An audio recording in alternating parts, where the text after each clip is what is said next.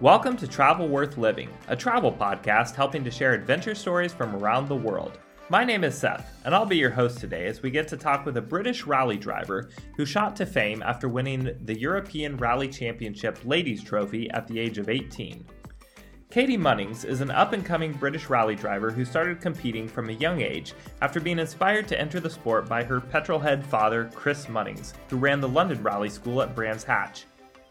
She mastered the art of the handbrake turn by the age of 13 and spent the following few years gaining invaluable experience by entering club rally events across the UK, doing everything from driving alongside her father to testing with a professional rally team when she was 17. During our conversation, we talk a lot about the places she's traveled to during her rally competitions, as well as what it's like to be a rally driver, what it takes to compete in these races.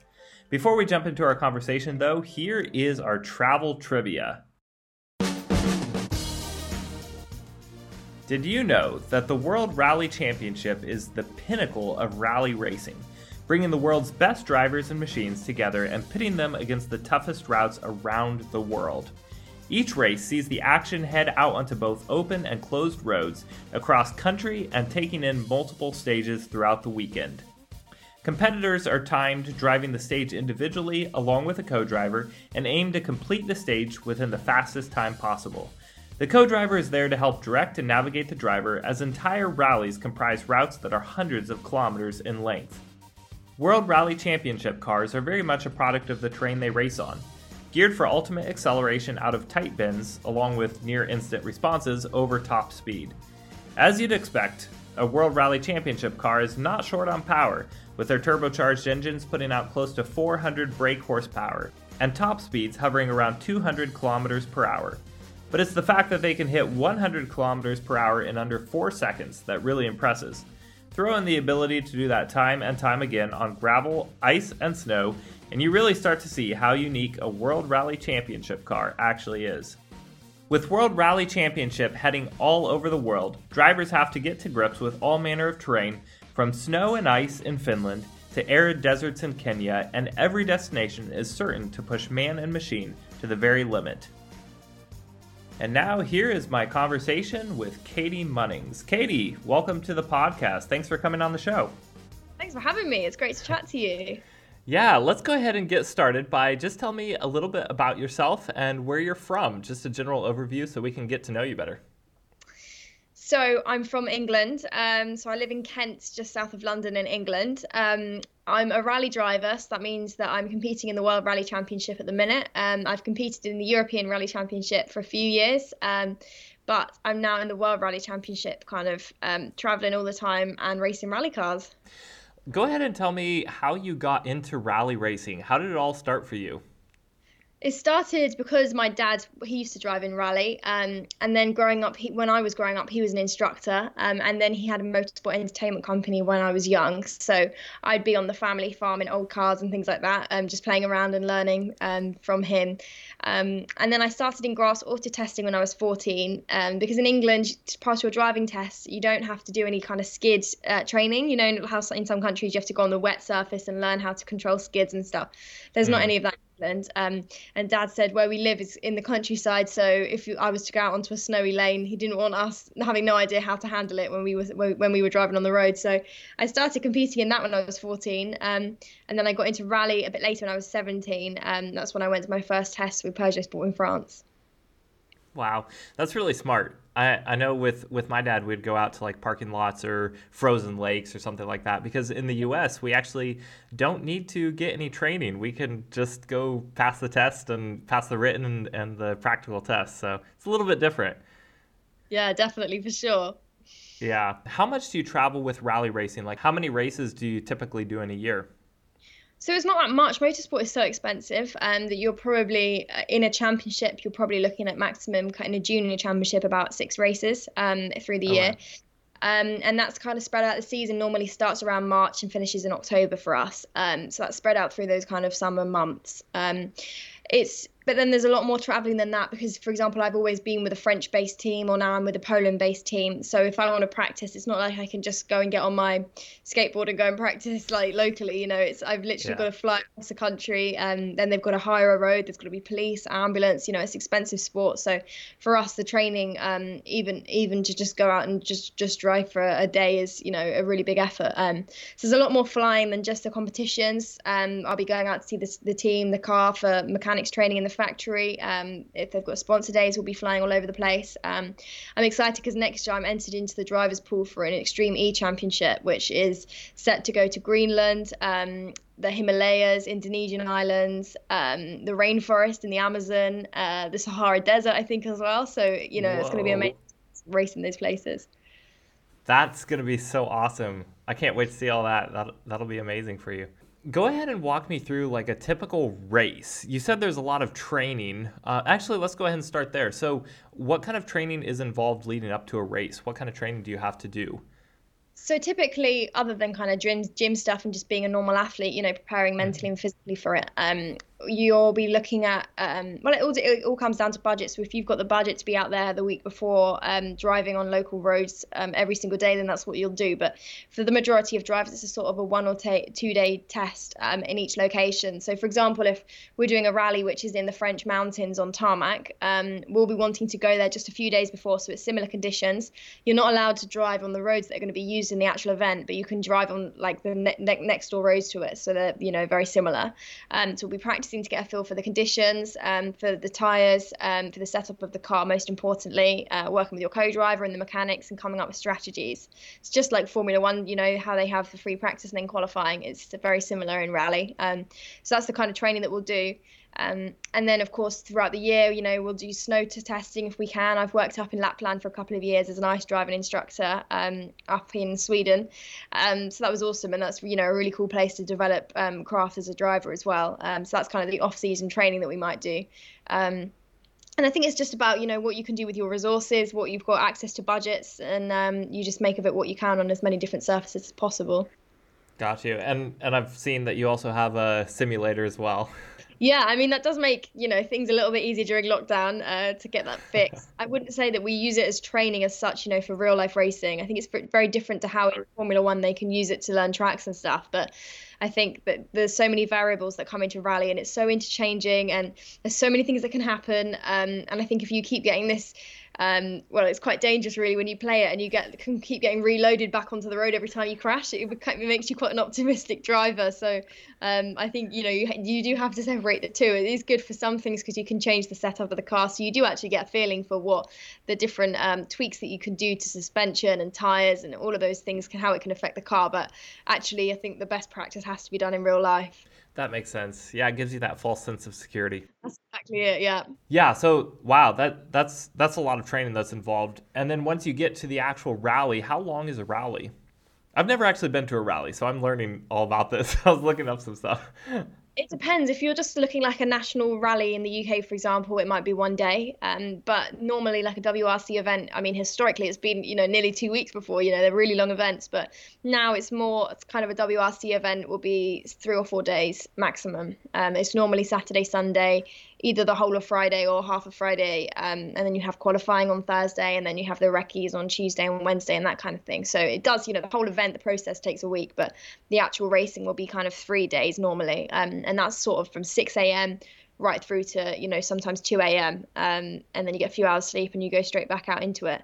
Obviously, you have like um, services and things like that in between. So you have like 45 minutes off or in an area or tire changes. Um, and you're obviously not racing for the whole time because I don't know if you know a lot about the way that rally works, but you basically start in the service park where you leave your mechanics and then you'll drive maybe it could be anything. It could be five minutes. It could be two hours to the start of the stage. You'll drive this stage as fast as you can for however long it will be. It could be 20 kilometers. When you finish that stage, um, you hand in your time card, and the, the marshals will write down your time for that stage. And then you just have to drive to the start of the next stage.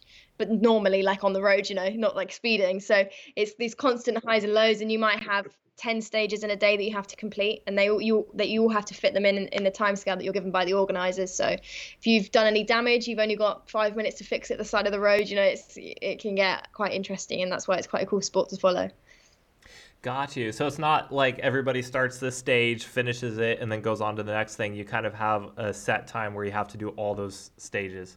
So it's a minute interval. So the drivers will go off, um, and then if you get overtaken, you get overtaken. Um, but it's the same thing. You have to arrive at the state, then the start of the next stage in your minute. So your co-driver has to time it perfectly. And sometimes you can, you know, if the organisers have allowed an hour to get to the next stage, you might be sat the side of the road for half an hour, chilling and you know waiting to enter. Sometimes it's really tight. So it's um, it, there's a lot of organisation that goes into it as well. Gotcha. That makes sense. And you've talked about your co-driver. Tell me a little bit about the importance of your co-driver because I know they use like coded language to help you know where to go, how fast to go, how to take a turn. What exactly is their role? So their role is a lot more than kind of um, just what you see normally on TV or whatever. You know, from from the moment you decide to do a rally, they're the ones that are in control of doing the organisation, doing the entries, making sure all the forms are filled, and there's a lot of paperwork. Um, organising. I mean, most drivers are typical drivers, and they're like, you know, not not very good at much else and you, you know we, we have a different mindset we're thinking about other things about how to drive it might be you know some some drivers make their co-drivers wake them up in the morning, that kind of thing. um, so, um, but the, the main jobs of them are um, to make sure that everyone's on time um, and to navigate. And the way that you do that is you have a two-day recce. So you go out in, in a normal road car with your co-driver on the roads that you're going to be racing on. Um, and the co-driver will have like a blank piece of paper in front of them. The driver will drive down the road at normal speed and say exactly what they want to hear back in the rally car. So it will be like 150, that's 150 meters three right, which is you know the angle in your own code, and it will be like a, a kind of 90 degree right hand corner. And the driver says it in their language of the information they want to have, whether there's dirt on the road, whether you can go faster than it looks. All of these little pieces of information are cut down into code, and the co-driver has to write it all down quickly. Then you get another pass at that stage, and the co-driver will read it back to the driver, and you can make any adjustments that you want to make. Um, and then a day later, the next time you go through, will be flat out with just the co-driver reading you the instructions. So you really have to trust them as well. It's a really important relationship. Wow, and they need to know that that course just as good as you. Basically, in their mind, be able to drive it, so they know uh, what you want to hear, what you want to know, what you're thinking, basically. Yeah, I mean, and it does become um, quite an intrinsic relationship in the way that is, as you say, if something goes wrong, if you've got to fix something, you both have to know your role. Um, we'll practice tire changes again and again. I know that I've got to get the nut gun out and undo the nuts, while the co-driver will get the spare wheel out the back. Um, and it really is something, you know, every second counts. So you really have to be very close, and you spend a lot of time together, so you have to be friends as well. Yeah, that makes sense. And I know I was listening to another, uh, I think another podcast you were having, and you were talking about how you like to have girls as your co-driver.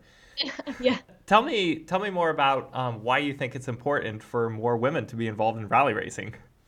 Yeah, it is. I mean, it's definitely important um, because I often get asked, "Oh, do girl?" You know, I didn't know girls could do it. I've only ever seen guys do it, and I think it's you know it's the same as F1. It's like you know that the, there's a lot of guys at the top level of the sport because there's a lot of guys entering at the bottom level of the sport. There's so many more guys that will go go karting on a weekend than there are girls, and we're talking about you know seven year olds. You know, it's always yeah. it's always that kind of way. So it's so important to show girls that actually you know you can go go karting, you can get into it too. Um, that's why I work with a lot of um, commissions, the Women in Motorsport Commission as well, which introduces girls at the right age to motorsport and sets up little competitions with with them, and um, is really just blasting the fact that, that we want exposure for girls in motorsport because I think if if they have role models, you know, they'll see it as an option for their for them as well when they're young.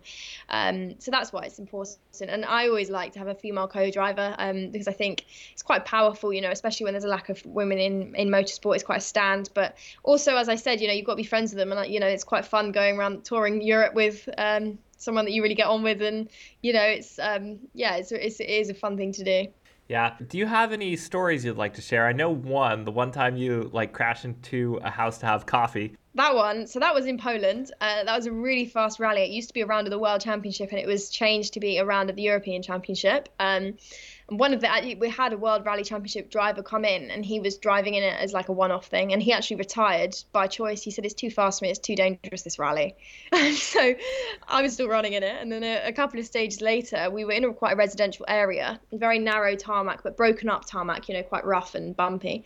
We went over a crest, um, and one of the wheels caught grip, and the rest kind of went light, and so of course it just spun us around completely out of control, um, and we went sideways into this like concrete swing took out the concrete swing, but it threw us up in the air, which meant that we hit this house, side on, um, kind of on the second floor, and then rolled like uh, skid down the side of the car and just like wiped our paint on the side of this house. It was awful, but it made a crack in the wall um, down in their living room, um, and you can hear a scream on the onboard camera, and it was from inside the house. It wasn't from us, you know, inside the car. This woman, she we were, it, you know, it was looking back, it was lucky because there was two deck chairs out, and we'd gone through the deck chairs, and I think that, she was sitting on the deck chairs watching the rally. Probably not a safe place to sit, but you know. Uh, um, and I think she'd gone inside to make a cup of coffee um, while we were where we, while we came through, so it was good timing from that sense. Um, and she ended up making us coffee as well. I needed it to calm my nerves after that, but um, that was one of the stories. There was another time we did uh, Cyprus Rally, um, which was quite fun. It was quite a you know an out there um, event to do, quite unusual in the kind of this wasn't a desert, but it really did seem like a desert and I had a new co-driver, a Spanish girl, and it was her first time making English place notes. Um, and so we said we go out to practice. We went out a couple of days early, went out to practice. Um, we had this like Jeep that we'd hired um, from somebody locally because I was too young to hire a, a, car from the airport. So we had to get some guy that knew some guy that was going to give us a car in Cyprus. So we had this Jeep. Um, and we we went out and um, I remember we ended up in this army base without even knowing it. We'd driven into the middle of nowhere because we wanted like gravel tracks, you know, to, so that we could have similar surfaces to what we would drive on. And we um, we ended up going up and down the same road to make pace notes and practice them practice the way she'd say them back to me. So we were just driving on the same kilometers up and down. And um, then I started seeing, you know, you can see like these um, like the the buildings where they do shooting practice from and everything like that.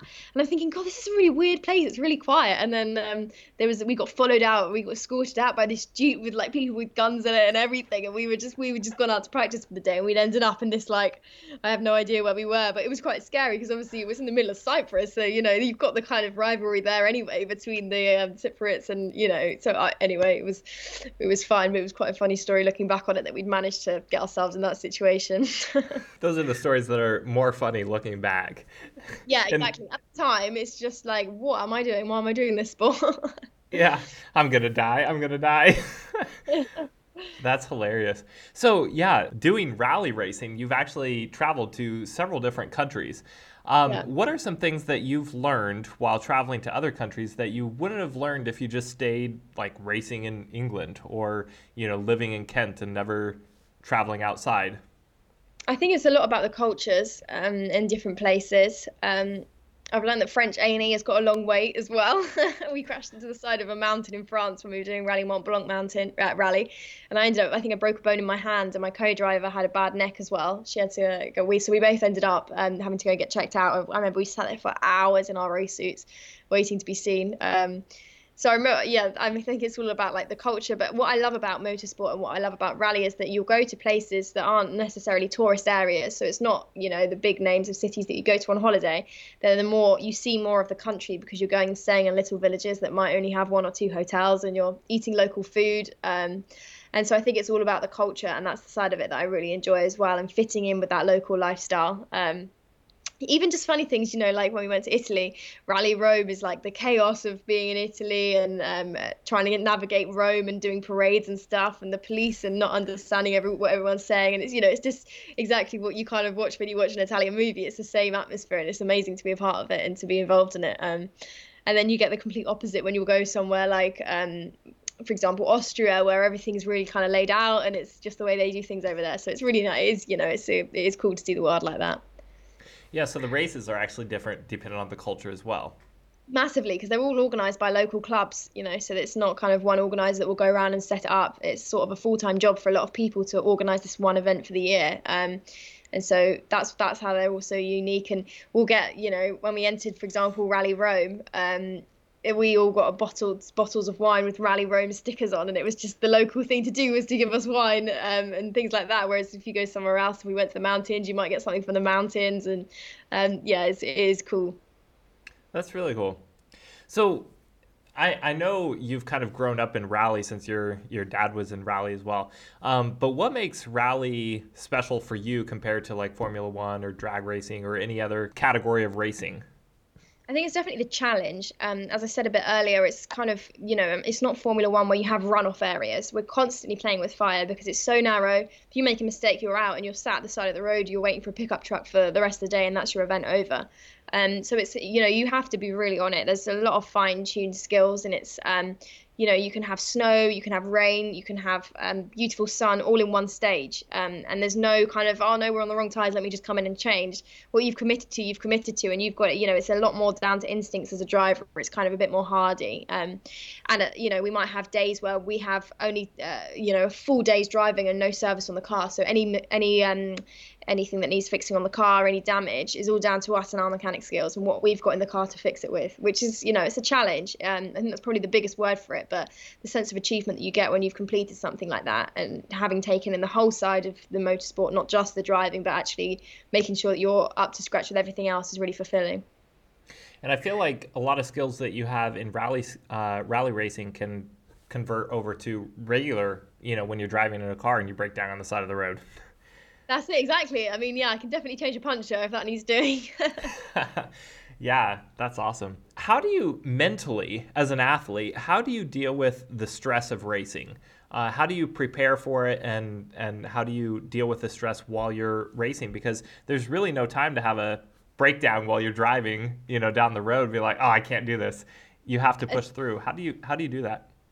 A lot of it is kind of um, the preparation that you put into it, making sure that you're in the right headspace going into the event, making sure you're not tired, because that's you know the number one thing that I think tips people over sometimes, and it's very easy to do. You know, even I say making sure you're not getting enough sleep. I'll still be up at like four or five a.m. watching the onboard videos for the day, and I think every driver will be, but it's all relative, you know. And I think I've been working with a mental coach, and we do a lot of anchoring and visualization techniques. Um, so, for example, one that we use um, is well, I'll have like an MP3 audio which he's he's made, um, and it's all down to timing. So it'll be the time that I go into the time control to hand in the card, the time that it takes for me to switch the engine on, and every, you know exactly what would happen in the sequence to me starting a stage and it's recorded to the sound of the engine um, and it's recorded from a video that I've actually been racing with. So it's all exactly as it would be. Um, and he's talking me through it and he's saying, and now imagine yourself in the most confident place you've ever been. You're going to go and do amazingly on this. You're going to be really fast and everything like that. And now put your gloves on um, and that it's meant to be the anchoring effect of putting your gloves on. So I'll be sat at home listening to this audio, and I'll have to put my gloves on being sat there. Um, and it's the anchoring of putting the gloves on that triggers that state of mind in real life when you're actually putting your gloves on in real life, because that's kind of the neural pathway that you've created to calm yourself down. Um, mm. So that's an exciting one. Um, another one that I use is breathing techniques. So when you're feeling anxious, um, the, the idea that is that you can calm down your body with breathing techniques. And if your body's calm it sends uh, signals to your brain that actually that you know there's no danger. And then your brain relaxes as well. And i think that's also an important one. Um, also just making sure you get enough oxygen into your head before you start the stage. I mean, you know, anything can happen. You can get an animal jump out on you, as I've had before. You know, you can get things happen which shake you up, or you might have had a near crash, or even gone off the road and come back on. You know, so you, it's it's impossible to completely stay 100% zen in the car. But I think it's your bounce back rate. Um, uh, one, one uh, driver, Bryan Bouffier from um, Belgium, he said to me, or actually, I think he's from France. I think I've, I've, he's driven in Belgium quite a lot. That's why I think he's from Belgium. Um, but he said to me, um, you have to have a goldfish memory and that's if you've had a crash a big crash like the day before and then you've got to go racing again goldfish memory you know. If you've had a moment on stage goldfish memory it's just getting back in that zone to be present and i think that's also where the meditation kind of um, movement comes in as well and that kind of mindfulness of, of, training yourself to actually focus on the present moment um, and then you can kind of trick yourself and then you think how crazy it was after when you finish the event you're like oh my god did that happen? But you can't give yourself that brain space during the event. It's not possible yeah, that's incredible. So, how, how many times have you crashed? I don't keep count. I know I don't know. I think when you start out learning, um, obviously the, you know there's mistakes because you know you're learning and that's just what happens with um, any kind of sport. And obviously, as a mistake in a rally car is more detrimental than it would be if you were learning to be a goalkeeper in football. You know, it's um it's all relative. Um, but I think as you get faster, the mistakes become fewer and fewer and less kind of severe. Um, but yeah, we've had a few. I think I think it's good to kind of get them out of the way though, so that it's not something you're scared of. You know, you can roll a car and you can walk away from it and say, actually, you know what, they're safe, and um, it kind of um, you know not gives you confidence, but you know it's not something that you're you're terrified of. Yeah, being able to push yourself further because you know if you go over that line, you're going to be okay. Exactly. I, yeah, I think that's very important. Uh, so when you're when you're when you're driving just regularly down the road, do you ever have a problem with not speeding? I don't actually because I make sure I like really separate it. I listen to music or whatever, you know, I won't. As soon as you start thinking in terms of if you're not training and you're not in a controlled environment, for example, as soon as you start thinking of like rally lines, um, the speed or, you know, the pace notes, I find that you can very easily start to think you're the only one on the road because obviously in rally the road's closed so you can use all of the road. But if you were to do that on a normal road and you end up on the wrong side of the road, you know, that's when things get a bit dangerous. Um, and also the speed thing as well. You know, you never know what's going to happen. You might go around and there'll be a tractor in the middle of the road or whatever. So I think it's, you know, a lot of rally drivers I think are quite sensible road drivers just because you know what it is to go fast and you know that even, you know, when boy races go out in their cars, you know they're not driving fast because to drive fast normally you have to have a co-driver. You have to know where the road ahead goes. You know, it could look like a really tight corner, but it could be flat out. And in a rally car, you'll drive it flat out because you know that. And you just yeah. can't commit to that kind of thing when you haven't got the knowledge of the road um, ahead of you. So I think for that reason, it's quite unfulfilling if you try and drive fast on the road without the kind of rally car environment and you know the closed road and the pace notes, um, because you know that you're never well, first of all, you'd always be way too cautious, or you'd know, you know, crash into something else. So it's it's not a winner for anyone, really. Got you. So you're able to separate that pretty well. Yeah. That's, that was something I've always been curious about because, uh, you know, I nev- I've never been a race car driver, but I'm like, man, what would it be like to just be flat out and then have to pull it back? But that makes so much sense. It's very different. So you're able to separate those two and it feels different you know a race car feels so different to driving a normal car you know. The clutch is heavy the brakes really hard to push the gears are uncomfortable. It's not a smooth ride you know in the way that you would just get in your car and drive out. So i think you're made aware of your surroundings very quickly. Yeah got you. So with all the with all the rallies that you've been to do you have any favorite countries that you visited that were just unique because of culture or you like the scenery or I loved Estonia. I thought Estonia was amazing. Um, beautiful country. I went in the summer. It was beautiful. It was so cheap as well. Like I remember a massive like dinner was like four pounds or something in in this in like oh, this wow. beautiful square. Yeah, it was incredible. Um, so I loved Estonia. I thought that was cool. Very advanced as well with their like technology and um, there was Wi-Fi all over the town in the parks and everything. Um, and uh, where else have I? I did like Cyprus. Um, I'm trying to think now. Sweden. I love Sweden. I worked in Sweden though for for the ice driving when I was an instructor up there, so that was cool. Um, Italy. I mean, these are all kind of places that you would go to normally. There's nowhere kind of out of the blue yet, but maybe come back to me next year when I've done the Extreme E Championship and I might be able to say like, oh, I love the Sahara. yeah, that would be incredible. I've I've never been to the Sahara, but I've been to the uh, Amazon rainforest, and it's it's just like a different different world. I can imagine. I'd love to go so with with traveling what are some of your favorite travel hacks that when you go somewhere you always have to like you know do you plan ahead or uh, what are some things that make traveling easier? Because i know for some people who don't travel a lot or who are just getting into traveling um, traveling can be a bit daunting. They're in a new environment. They're uh, in a place that they don't know where to go and buy you know a toothbrush if they forgot a toothbrush. Um, what are some ways that you've made traveling easier as it's just a part of rally racing.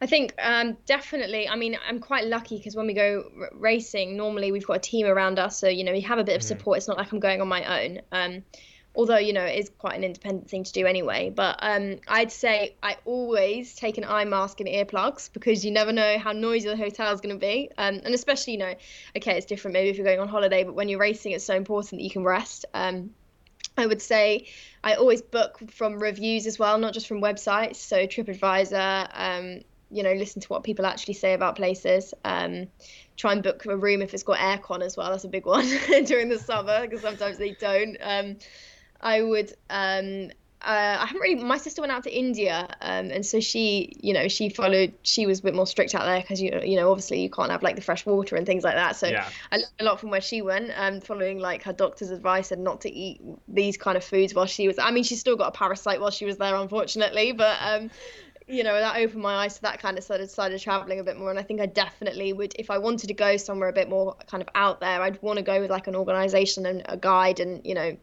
if I was going on my own, I don't think I'd have the confidence to do that um, in some of those places uh, without that kind of support um, and just knowledge, like local knowledge, really. Um, some of my other tips, I'm well. I always check check car rentals, read the small print. I struggled so many times because uh, when I've been racing, I've been like 19, 20, 21, and I've never been old enough. Some places they're like 25 for you know a young driver, and so there's not many you know that will let you drive, and there's big deposits that you have to lay down on. I'm getting really boring now. This isn't the kind of travel tips that you want, but read the small print of the car hire. Um, that's a big one too. no, it's very true though. It's always important. And do the walk around, like check everything. No. Yeah. Photos. Yeah. yeah, exactly. Go around the car, take pictures, and email them to yourself so you have a date when you took the pictures, and then you can show the the car rental place. I haven't emailed them to myself, but I've taken photos before. That's a good idea. We actually, when we were in Rome a couple of years ago, we had our car broken into, um, and we had all of the pace notes and um, all of the race kits stolen like an hour before we started the race. So that was um, that was quite an exciting one. oh man! So what do you have to do? Well, what happened was we were we were just about to start the Rome parade. So before you do Rally Rome, which is actually happening this weekend, um, I've been watching some of my mates out there testing. Um, but they'd basically um, I don't really know what happened, but we'd parked in um, quite a public car park. There was security cameras up and everything like that we'd gone into a restaurant for uh, for lunch. We were waiting for the parade to start, um, and when we came back out, we saw two guys run away from our car and jump in their car. And we went over, and they'd taken weird stuff. They'd taken like a six liter pack of water. I thought, why would you want like grab that? But they'd taken our pace notes. Um, they'd taken GoPros, laptops, um, overalls. You know, they'd taken everything. And so luckily there was other teams around us. So we were able to like pull in a, like a pair of shoes from someone, overalls from someone, because obviously it all has to be fireproof. So and then my co-driver had to remake all of the pace notes that we'd made during two-day recce by watching back our GoPro video, and she was doing it to, to, to basically listening to my voice of what I'd been saying in the in on the in the normal road car. She'd been turning the volume up really loud and then writing what she could hear, um, and then we had to compete like that. So it was you know it was a, it was like an all-night work um, for her, but we got there in the end. But that was quite a you know that's a bitter pill to swallow. Oh my goodness. Yeah, I'm sure. Especially especially when you have to redo it right before the race. Like you're then your mental state is messed up and then you're like having to scramble for it and Exactly. On a on a more personal level, do you have any goals that you want to reach as far as rally racing um, in the future? Or what's what's kind of in the future for you career wise? Yeah, definitely. I mean, kind of, I'm still in the junior category. Um, I'm still quite re- young in in relative kind of terms to rally. Um, so definitely working my way up to the main WRC category. Um, that's the ultimate ambition for me. Um, and then that's you know that's amazing places that we get to go. That's like Rally Kenya, Rally Japan, and you know it's it is awesome. Um, so that's something that I definitely am working towards um, sort of every day. So that's my ultimate goal, um, and hopefully I'll be there in a few years. we'll see and then you'll have a lot more travel stories. exactly, exactly. We'll be able to have a better conversation and catch up again. yeah, exactly. Round two. That's awesome. When, when you say like Rally Japan, Rally Kenya, and stuff, those are are those just um, what category is that in? So that's just the W World Rally Championships. That's that's kind of like the okay. main championship, as opposed to running in the junior championship. Um, so they'll have kind of, I don't know, like ten, well, probably more events in the year, um, and they'll be all over the place, um, like Rally New Zealand, Rally Australia. Um, so yeah, they you know they get to cool, go to some cool places. They keep the cost down for juniors and try and keep it a bit more kind of mainland Europe centralized. Um, and that way they can attract more juniors into the championship. And then, of course, you've got a higher chance of working your way up to the top. Um, but for the manufacturer teams, they kind of work straight out of the World Tramp Championship, and um, yeah, that's when that's when they get to go to those cool places. That makes sense. And then places like Japan, do they have championship uh, like uh, rallies inside the country as well, kind of like uh, Rally Europe? Yeah, so you always have kind of like a national championship. I mean, each country is different, and almost every year is different as well, depending on like the motorsport budgets for that country and the federations. Um, but for example, England's got a, um, you know, they've got British Rally Championship, which is you know quite popular with like Finnish drivers, for example. So they come mm-hmm. over and do British Championship. So you know, it's we, you know, there's a there's a big mix, and um, you know, different countries are famous for different things. So um, the French tarmac is quite famous championship. Um, they've got amazing tarmac roads and quite alpine as well. Um, and then you might get the Spanish gravel championship that people want to do for experience. Um, the Scandinavian countries are really famous for their gravel as well. And I'm actually working with a Latvian coach at the minute on trying to go out there to do some testing. Um, some of my favorite places to drive around that area. So um, yeah, everywhere everywhere's kind of got their national um, speciality if you have, and and and that you know that that's like it's really cool to experience that as well because every surface, although it might just be gravel, their gravel over in kind of Estonia is so different to the gravel that's over here in England, in Wales. Um, so it's really cool to experience it all and um, learn on those surfaces too. Yeah, that makes sense. I hadn't thought of that. So, like the different terrain, the different uh, um, obstacles you might face with racing. Yeah. I'm going to go ahead and wrap up. I always end, end with a rapid fire facts section. Do you prefer beaches or cities? What is the worst food that you've ever tried? I really don't like dill. And every every time I go to somewhere like that, it's you know it's a big speciality in kind of Scandinavian countries, and I just dill. I don't know why the herb they put it on everything, and oh it upsets me so much. I can't eat anything. That's hilarious. Uh, so you probably don't like dill pickles either. My sister's my sister's actually bought a dill plant to tease me about it as well. Do you prefer Nikon, Canon, or Sony? Oh, Canon. nice. Do you like group or solo travel? Group. What is your favorite airline that you've flown on? Oh, Virgin. Hmm. Window or aisle seat? Window every time. yes. Do you do you prefer to have a strict schedule or go with the flow? Go with the flow if it's got a purpose. If you're gonna if you're gonna get stuff done and see the sights, go with the flow. But if you're you know, you can't waste your time there. yeah, that's true. I'm uh, train. train or bus travel? Train. Apple or Android? Apple. Where would you want to live permanently? Oh, Andorra. Pandora. That's that's awesome. Andorra's and, got like, the most amazing like mountain biking, skiing, like off-road buggy scene. I would, I think it would be amazing to live, and it's not too far from like the beach, but it's also in the mountains, so it's so it's kind of like the perfect location. exactly, exactly. Yeah, I don't know much about Pandora actually. I'll have to look it up more. And it's uh, it's it's um, next to like um, it's in the bottom like of in the by the Pyrenees. I don't know why it took me so long to say that. It's um, in between France, um, kind of around Switzerland, that kind of area. Got you. Cool. And then my last question that uh, we'll end with what makes travel worth living for you? Oh, I think it's definitely the experiences and seeing the different like sides to the world. It shocks me how different the world can be in so many places, and I think it's so important not to just stay in the same place, but to make sure you see as much of the world as you can, because um, it makes you realize how impressive it is, and uh, really opens your eyes up to um, you know what's out there if, if you kind of expand your inner world a little bit as well.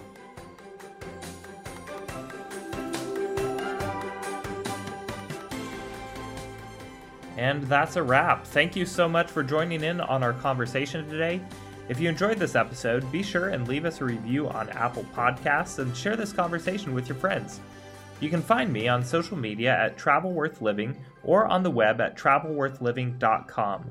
I sincerely hope you'll join us again next week for another incredible conversation about travel. I'm Seth Sutherland, and this is Travel Worth Living.